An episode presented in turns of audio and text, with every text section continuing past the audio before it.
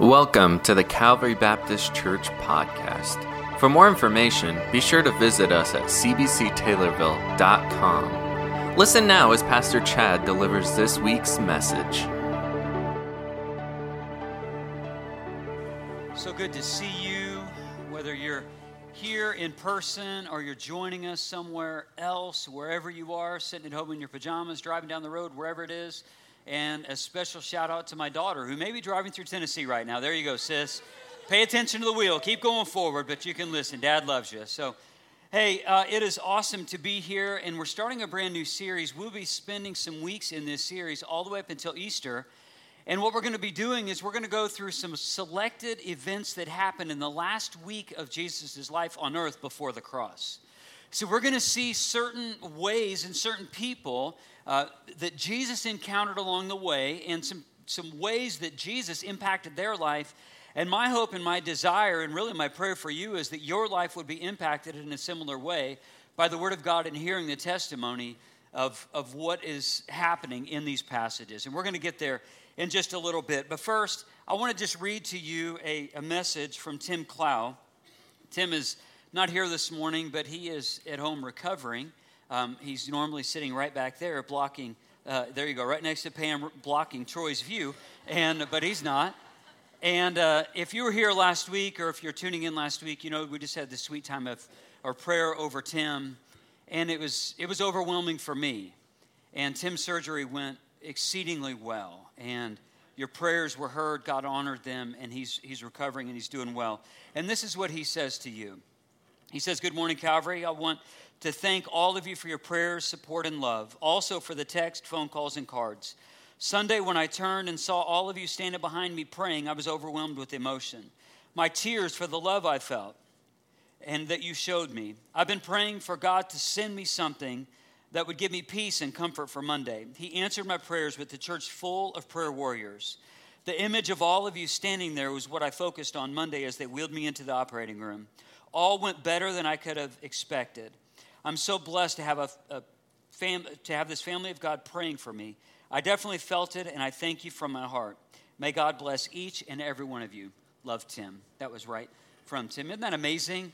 Isn't it amazing to be able to come into this place and knowing that you can get prayer and encouragement from one another? And this is one of the great elements of being a part of the family of God is, is the support for one another. That we don't have to just go through life alone. Amen? and for which I'm, I'm really, really thankful. I want us to start this morning, and I'm just going to tell you a story illustration, and I think it's in some ways it's where we find ourselves, whether it's today, whether it was yesterday or weeks ago, or we'll be in again because of the, the challenges of life. And the story goes like this A man fell into a pit and he couldn't get out by himself. An optimist said, Well, things could be worse. A pessimist said, things are going to get worse. A fundamentalist said, well, you deserve your pit. An Arminian said, well, you should have used your free will to get out of that pit. A Calvinist said, well, you are predestined to be in that pit. A sociologist says, well, we need to do a study of men in pits. A Pharisee walked by and he says, well, only bad people fall into a pit. A psychologist said, well, you only think that you're in a pit. There you go. A politician said, Do you think they'll let you vote while you're in the pit? And finally, a Baptist Sunday school teacher says, Oh, honey, I'll bring you a plate of food since you're in the pit. How true is that? All these stories are great, right? All of those, they're like some true to life in some way, and they're kind of comical. And yet, what happened next is where we find ourselves. Jesus seeing the man feeling for the man, knowing that he was in a pit of which he couldn't get out himself, he lifted the man out of the pit. I just want you to know if you're in a pit of your own doing, if you're in a pit of somebody else's doing, if you're in a pit of unbelief, if you're in a pit of pain, if you're in a pit of stubbornness, if you're in a pit of pride, if you're in a pit of hurt, if you're in, in a pit of trauma, Jesus meets you where you are, and by his grace, he wants to pull you out of that pit. But he does so in such a way by his grace, understands that you can't get out of that pit you're on your own. So he allows a way to get out of the pit. there's an interesting passage that we're going to look at uh, today in Luke 19. And we're going to see there wasn't a man in a pit, but instead we're going to see a city that was, that was in great need of him. Luke 19, verse 41 through 44 is going to be the main passage this morning. And we're going to find some other supporting passages along the way. But what we're going to see is Jesus' response to people's pain. And, and I wanted us to start out this series with this particular passage because I think this is ultimately where we are right now. Even following up in what we've been talking about the last three weeks, and, the, and just the, the idea and the reality of bearing the hatchet and what forgiveness and reconciliation really looks like for gospel people, there's still some work to do. There's still some hurts, but I want you to know, and what we're going to see in this passage, how Jesus is moved towards other people's pain. He's moved. The events that, that we're going to look at starting in verse 41, I'll just tease it up in this way. This is directly after Jesus' triumphal entry into Jerusalem or getting near the city of Jerusalem. The events of Palm Sunday, of which gets talked about every couple years, it gets preached on every couple years. Of then Jesus, the Sunday before Good Friday and before Easter Sunday, within the beginning of that week, he enters into the city of Jerusalem, and there's like this celebration because the city is just swole with people and it's Passover week, so people would just come in droves. Thousands and thousands and thousands of people would just descend upon Jerusalem at this special time. And now there's all this, this hubbub going around and Jesus' miracles, and they're celebrating him. And yet everybody seems to be caught up in this moment, or at least a lot of people get caught up in this moment, except some dissenters in the crowd. And the dissenters in the crowd just always happens to be the Pharisees, Sadducees, or teachers of the law. The people were overjoyed in verse 38, and they said, Blessed is the King who comes under the name of the Lord, peace in heaven and glory in the highest. However, some of the Pharisees in the crowd said to Jesus, Teacher, rebuke your disciples. In other words, silence the crowd that is, that is cheering your name right now. Jesus says this epic thing in verse 40. He says, I tell you, if they keep quiet, the stones will cry out. In other words, there is nothing that you can do to hush the praise that is due the name of Jesus. There's nothing that, that's going to work to silence the crowd. And if for some reason, even politically or socially or, or even militarily, you were to silence this crowd, even the rocks would cry out great or praise to Jesus because of he is worthy of all praise. Amen? And yet, what happens next is somewhat shocking and yet somewhat just a normal day in Jesus' life.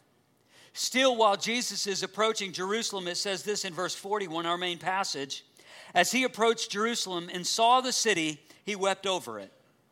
And he said, If you, even you, had only known on this day what would bring you peace, but now it is hidden from your eyes. The days will come upon you when your enemies will build an embankment against you and encircle you and hem you in on every side. They will dash you to the ground, you and the children within the walls. They will leave one they will not leave one stone on another because you do not recognize the time of God's coming to you. So imagine if you will Jesus then he's just he's gone and he's heard these praises because of who he is and people honoring him and worshiping him and praising him. And then he's just he's just on his way still to the city of Jerusalem. And he's just so stricken with the view of the city because he is thinking about what's going to happen 40 years later when the city of Jerusalem is is encircled and the people are hemmed in and the walls come crashing down and they are crushed in about AD 70 so when Jesus looks upon this city, and it says in the passage in verse 41, he approached the city and he saw it and he wept over it. This is why he's weeping. This is why he's weeping because he's not just looking in this moment, and in this moment, he's not thinking of himself. I don't believe at all that he's thinking of just a couple days from now, he's going to be nailed onto, onto a cross. And he's going to be publicly humiliated, and his own mother is going to watch him die. I don't believe any of that's going on in his mind. Instead, and just based upon this passage alone, of which is in Matthew, Mark, and Luke, by the way, now, this particular vantage point, what we see is Jesus is moved and he's weeping over the city because he knows that the people had a choice to believe and yet they chose not to. He knows that, sure, there were disciples and people following him, but there seemed like more people were following him, and yet there were just waves of people departing from him because when he would talk about following him, or they were so, maybe so curious about his miracles, and yet they didn't want to follow him because they didn't want, ultimately, to have their, have their lives changed by him. Know this to be true, folks. Old unbelief can stand against new belief. Old unbelief can stand against new belief. They believed and they knew that he was a great teacher. They believed that he was even potentially a prophet. But because of their strict teaching and belief, that being of the Pharisees in this passage, they, they just could not get past their, their old belief because they looked at the Old Testament and it was so narrow that they did not believe that Jesus could be the Messiah. Oh, church, the same thing happens to us today. So many times we have old unbelief that just lingers, lingers, lingers, lingers, lingers in our heart, and we never ask God for much, and we never do much for God because we have old unbelief holding us back. In some ways, maybe it's a silly example, but I was a kid who used to enjoy going to the carnival. Remember when you used to be able to go to the carnival for less than $100? Anybody remember that? Anybody else don't go to carnivals anymore because it costs like, you know, a family vacation to go to the carnival? When I was a, a, kid, we would go to the carnival. I didn't even really go to the fair, but I would go to like small town carnivals and in Witt and Nokomis because that's where I lived and that's where we would go to Labor Day and stuff. And, and I remember uh, I was a pitcher in Red Bland Little League, by the way, just so you know. I've told you about my accolades in C League. We won the championship. I'm just saying, no big deal. I got the trophy at home. I might polish it later. But that being said, but I used to love the, the game where you throw the bean bags and you'd have the little bottles on the little, the little round pedestal thing. And I knew that it was a trap. I knew that it was a trap. But I thought, oh, how hard could this be? I mean, you're throwing the bean bags and they're like weighty enough and you throw them at the bottles, not knowing that they're probably filled with lead, but that, that's neither here nor there.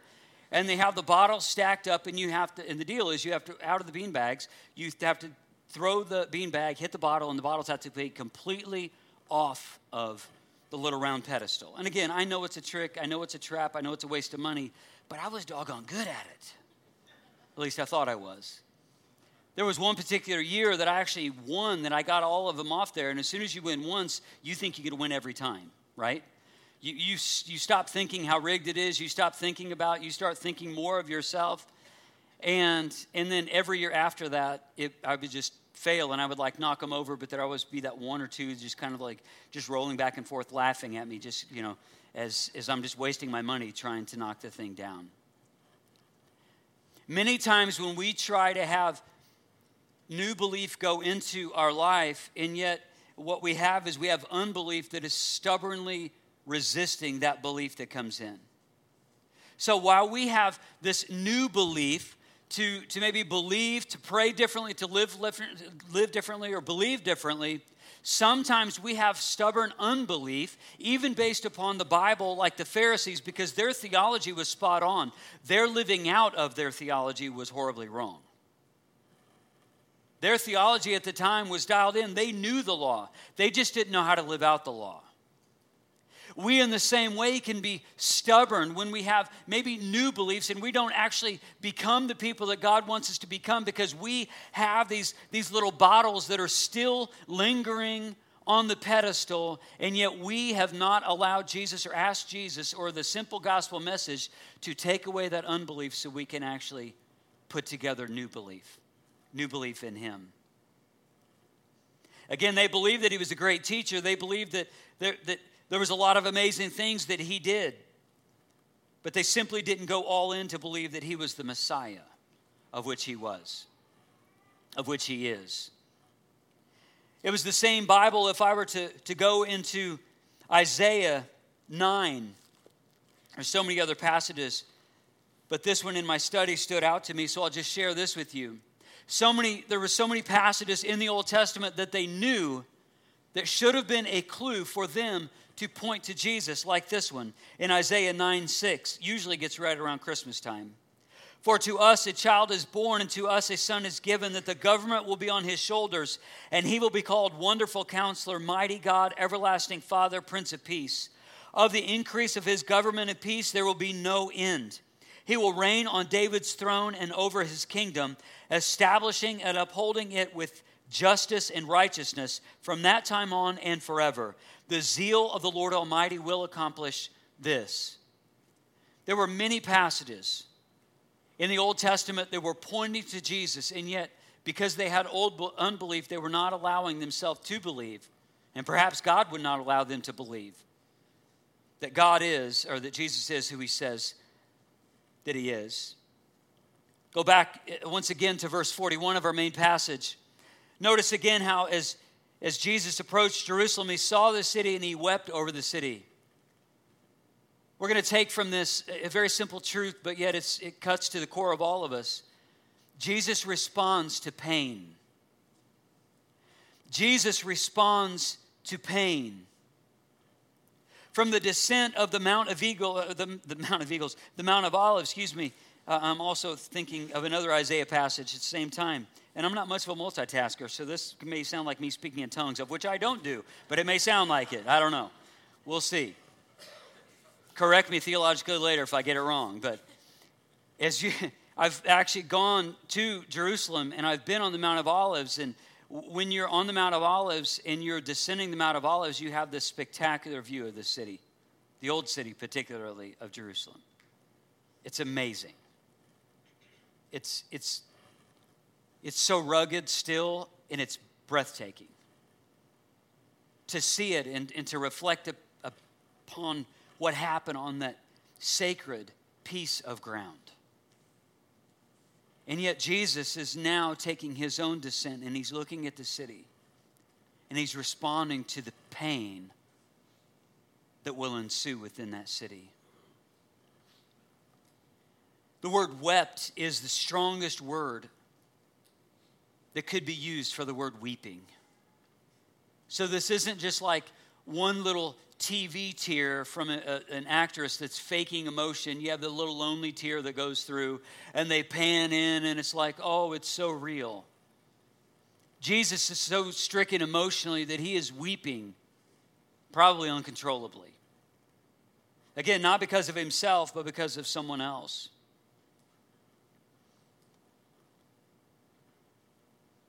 Finding his newly appointed pastor standing at his study window. A layman came into, into his pastor's office and he, and he, sees the, he sees the pastor looking out the window of his office and his study and, and the layman comes in and he see his, sees his pastor looking at the city. And he notices that, that his pastor is, is crying.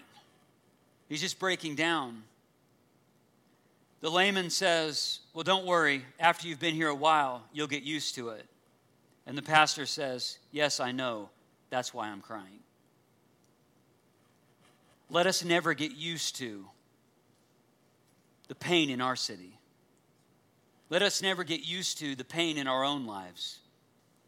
Let us never get comfortable with the pain that is, that is all around us culturally right now. Let us respond in a way that would honor Jesus because Jesus wasn't weeping for himself, he was weeping for the city. There's another passage of scripture in Matthew 9 that tells us also about how Jesus responds to pain. In Matthew 9, verse 35, it says this Jesus went through all the towns and villages, teaching in the synagogues, preaching the good news of the kingdom, and healing every disease and sickness. When he saw the crowds, he had compassion on them because they were harassed and helpless, like sheep without a shepherd. He said to his disciples, The harvest is plentiful, but the workers are few. Ask the Lord of the harvest, therefore, to send out workers into his harvest field. Jesus' uh, the, the very nature of him and being compassionate, the way he was responding is for him to send out the apostles go, to go out and share the good news. And he himself was healing, and he actually gifted some of his apostles with the ability to heal, to bring about the kingdom of God. The same reason why, why the Holy Spirit sends out preachers and missionaries all over the world today. Because Jesus sees the pain not just physical pain, but also spiritual pain. And he sees the lostness. He sees people just the same way that he did on this day. When he saw the crowds, he had compassion on them because they were harassed and helpless, like sheep without a shepherd. Jesus still responds to people's pain today. And he still responds by sending missionaries and sending pastors for them to answer the call, a special a call, an anointing on their life to bring the good news into dark places. I was praying this morning and I was just praying and I just asking God, would you send out somebody from our church? Would you send out a young man or woman in this church? Would you send out a man or woman in this church? Would you seal it with an authentic call? Would you burden them for a group of people that the only way that they can respond to that burden, God, that you've put in them, is for them to go out and to tell someone about the good news of Jesus? To be the hands and feet of Jesus and to respond to people's pain. Maybe you're that one. You see, Jesus, he, he acted in a way that was sinless and he, he he protected the truth and he healed so many people, but the people still rejected him and his message. The reason why within uh, our vision is we want to be a church for God, for the city, for the nations. The reason why this is our vision is because the Word of God is still true because people need the gospel message in our city. People need compassionate love in our city. They need mercy ministry within our city and within our county and within our area of the country and around the world. That the Great Commission is not something that is just something from our distant past, it is still something that is current and relevant today. Jesus, is he, when he's seeing the city and he's weeping over it, John MacArthur says it in this way He says, Jesus is agonizing over their superficiality, their hypocrisy, their rejection of Him, and their shallowness.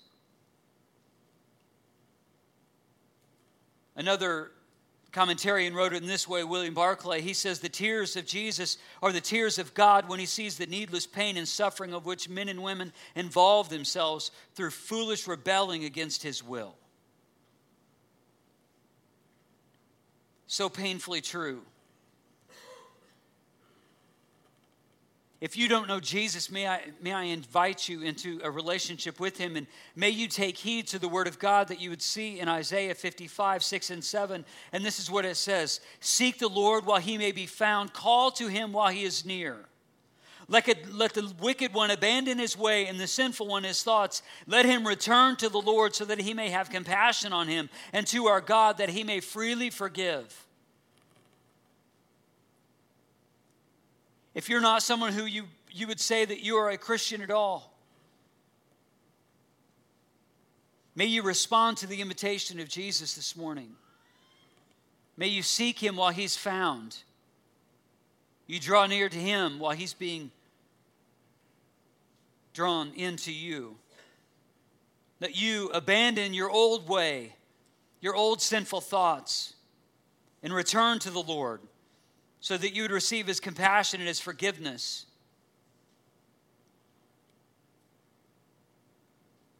May you take heed of the, the message also in Matthew 3 1 and 2. In the days of John the Baptist, John the Baptist came preaching in the desert in Judea, saying, Repent, for the kingdom of God is near. May you repent of your sins and your old ways. You seek the Lord while he's found. and the stillness of this moment when Jesus has your attention. Respond in this moment. Don't put off until another day to respond to Jesus today.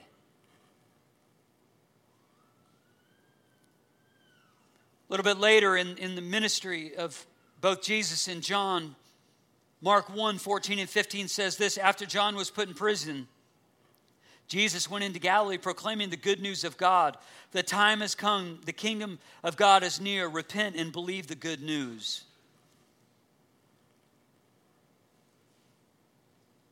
There's some good news there, but there's some other news that needs to be given to you. God's mercy gives limited opportunities to repent and believe.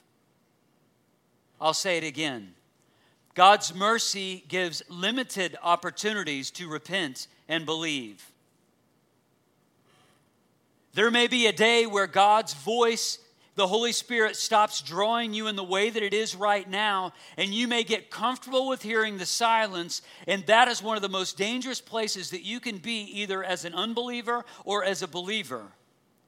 Because after you've shunned the voice of God so long, God allows you to not hear his voice any longer until you repent. And in those dark days, it's as if you were never saved to begin with. Though you are saved, because once a person is saved, he's saved forever. His actions do not save him, Jesus saves them. But we can live as ones who are unsaved.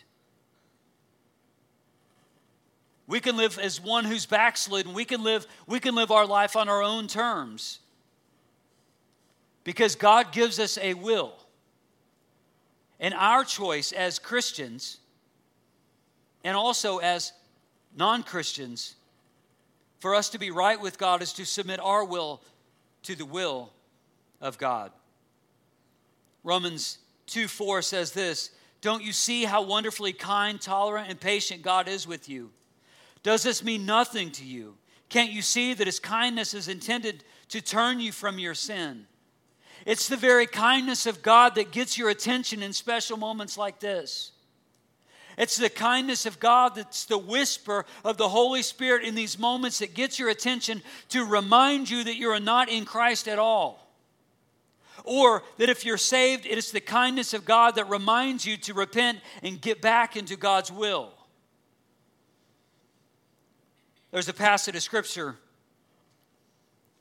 that tells a story about the Jewish people, the same Jewish people that Jesus would have been surrounded with, the same Jewish people that Jesus confronted on a regular basis because of their unbelief. Acts 13, 44 through 48.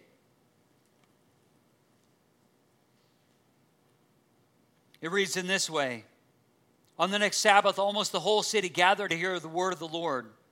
When the Jews saw the crowds, they were filled with jealousy and talked abusively against what Paul was saying. Then Paul and Barnabas answered boldly, We had to speak the word of God to you first, in other words, to the Jews first. And he notice what it says next. He says, Since you reject it and do not consider yourselves worthy of eternal life, we now turn to the Gentiles. That was a pivotal time in the, in the book of Acts where the mission of God was not solely upon the Jews, but there were there, these chapters in Acts where you see there's a transition. There was still the message bringing to the Jews, but yet there was also a big wave of attention being drawn to the Gentiles. And it was in this moment that this big aha moment that the passage says that since you rejected and do not consider yourselves worthy of eternal life, we now turn to the Gentiles. Verse 47 says this For this is what the Lord commanded us I have made you a light for the Gentiles, so that you may bring salvation to the ends of the earth. When the Gentiles heard this, they were glad and, and they honored the word of the Lord. And all who were appointed for eternal life believed. In other words, after the message of the gospel stopped primarily being to the Jews and it shifted then to the Gentiles, the Gentiles believed. People repented of their sins, they responded to the gospel. They accepted the will of God for their life. They turned away from their old way of living and believing and thinking. They started following Jesus in a new way, with a new heart and a new mind. And yet, I think there's still some of us, or maybe in this situation, I have a picture of Calvin and Hobbes that I think illustrates where some of us are. Top left, I feel bad that I called Susie names and hurt her feelings. I'm sorry I did that. Maybe you should apologize to her. The answer is I keep hoping there's a less obvious solution. And sometimes we do the same thing. We, we keep moping around or groping around in the wrong places, and what we're doing is we're looking for the less obvious solution. The most obvious solution that I can give you this morning is this receive Jesus Christ. That is the most obvious solution to your pain. That is the most obvious solution to, to what, is, what you're struggling with right now. That is the most obvious solution to, to what ails you right now. What I'm not offering you is some easy believism. Because actually, when you go into the Word of God, you see that following Jesus is not quite as easy as what some people maybe thought it was. Matthew 16 says this.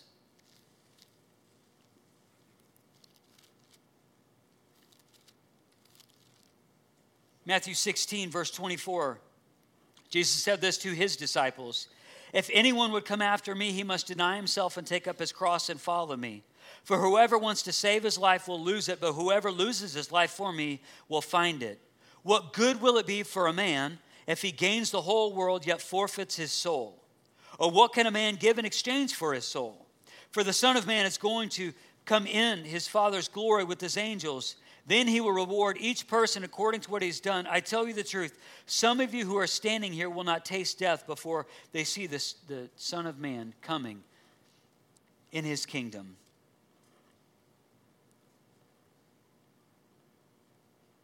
You see, receiving Jesus is it's kind of like the buyer beware. Know what you're getting into. This isn't just you coming forward at the altar and you just praying a prayer and then living the rest of your life with some sense of like i'm okay with god god's going to shine upon all my my wishes and whims instead when you when you repent of your sin and your old way of life, you're acknowledging the fact that you are a sinner, and because of you uh, being in sin, it was impossible for you to be okay with God. And that in doing so, that knowing that your sin kept you from God and acknowledging Jesus as being the, the payment, paying the penalty for your sin. So that acknowledgement and turning away from your sin and turning towards Jesus and then following Him, not perfectly, but increasingly. With patterns of growth over time in your life. That in time you will become a different person because the Holy Spirit does the work inside you. But buyer beware. It's not always easy. Following Jesus is, is very clear. You know what's unclear? Extended warranties. They're unclear to me. I'm pretty sure now that you can actually buy an extended warranty for your extended warranty. I'm not sure. Google that later. Not now, later. I'm pretty sure that you can get an extended warranty for your extended warranty.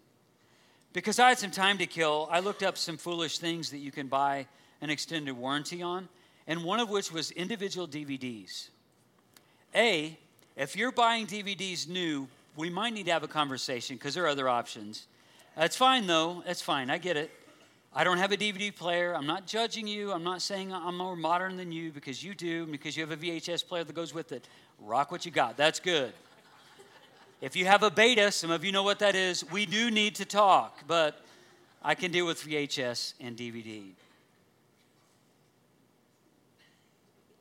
But I think sometimes what we do is when it comes to the gospel message, we have this wrong belief as to what we're getting into. And we need to we need to continually go back and preach the gospel to ourselves to remind us that this isn't just some easy believism. It's when the Holy Spirit comes into your life, that God expects change to happen in your life. The more and more and more you yield to Him, the more changed you will become. Not to be perfect, but to progress in your walk with God and for you to be a different person. Again, buyer beware, because fresh perspectives rival bad assumptions. Fresh perspectives rival bad assumptions. In the time of Christ, because of Jewish nationalism, that they were led to believe to expect that there was this political Messiah that was going to come through, and he was going to deliver them from Roman control.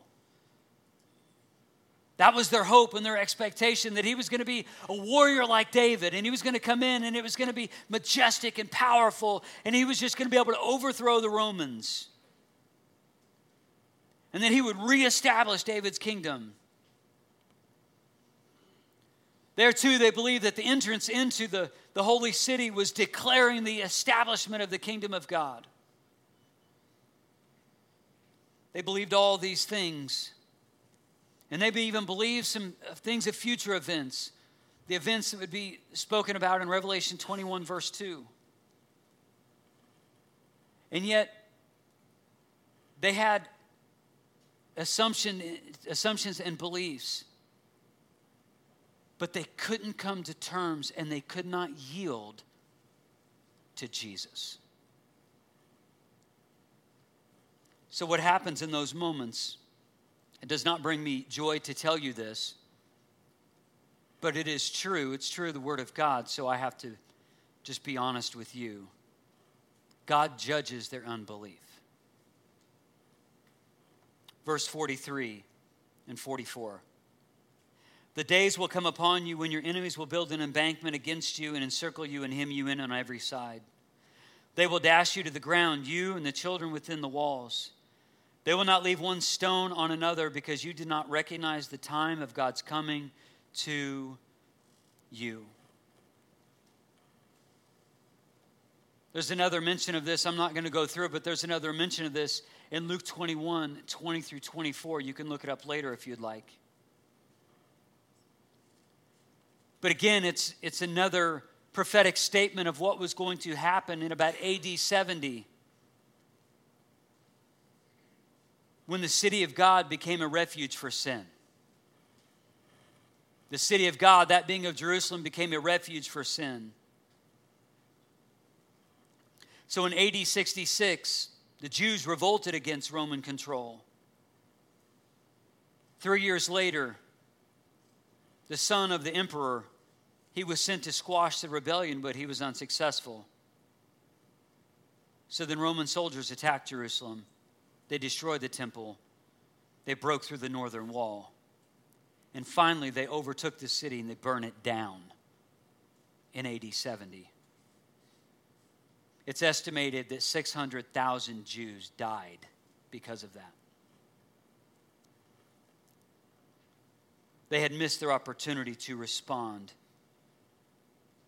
to Jesus, and they continued in their rebellion.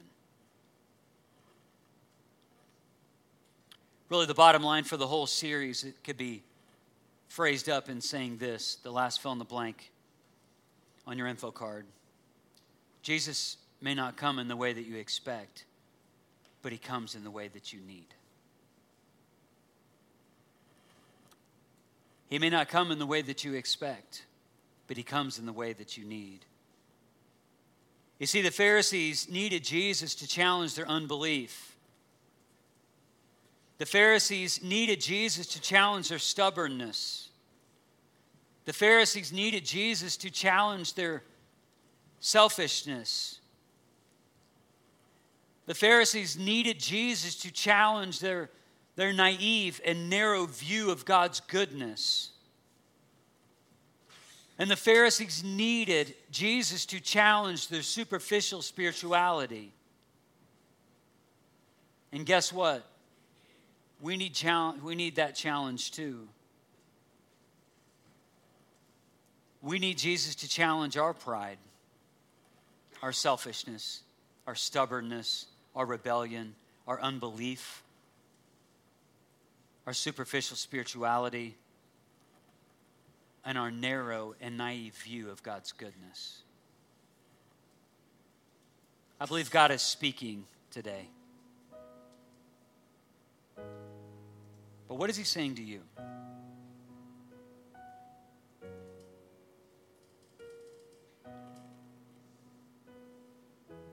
Would you stand?